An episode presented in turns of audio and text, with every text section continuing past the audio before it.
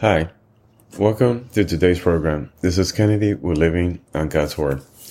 Today we're going to be reading Isaiah chapter 53 from the Jesus Bible NIV edition, review key takeaways, and end our session with a prayer.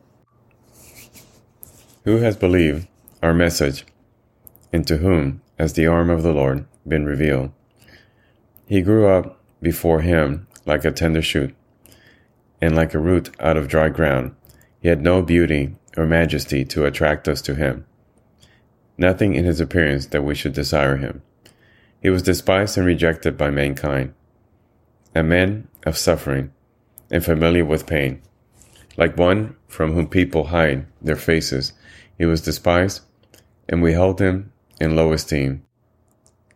Surely he took up our pain and bore our suffering. Yet we considered him punished by God stricken by him, and afflicted. But he was pierced for our transgressions, he was crushed for our iniquities. The punishment that brought us peace was on him, and by his wounds we are healed. We all, like sheep, have gone astray.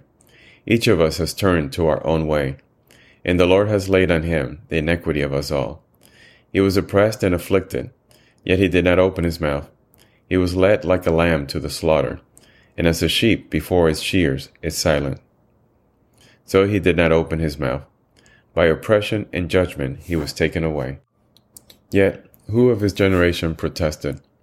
For he was cut off from the land of the living. For the transgression of my people he was punished. He was assigned a grave with the wicked, and with the rich in his death, though he had done no violence, nor was any deceit in his mouth. Yet it was the Lord's will to crush him and cause him to suffer. And though the Lord makes his life an offering for sin, he will see his offspring and prolong his days, and the will of the Lord will prosper in his hand. After he has suffered, he will see the light of life and be satisfied. For his knowledge, my righteous servant will justify many, and he will bear their iniquities. Therefore, I will give him a portion among the great, and he will divide the spoils with the strong because he poured out his life unto death, and was numbered with the transgressors. For he bore the sin of many, and made intercession for the transgressors. This is the end of Isaiah chapter 53. So this is a great passage where Isaiah predicts, foresees, foretells, foreshadows the coming of Christ and the purpose of Christ, how he will bear the punishment for our guilt.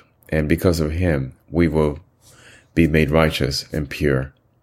This is one of the greatest passages in the Bible where we truly see how God sends his people, his messengers, to foretell the coming of Christ and to help his people, us, get on board and point us in the right direction. So let us pray. Father, thank you so much for your love, for showing us the way to you for always looking out after us throughout history, for sending your one and only Son to bear the worst punishment possible for our transgressions, so that we could be made righteous, so that we could have a life, everlasting life with you, Lord.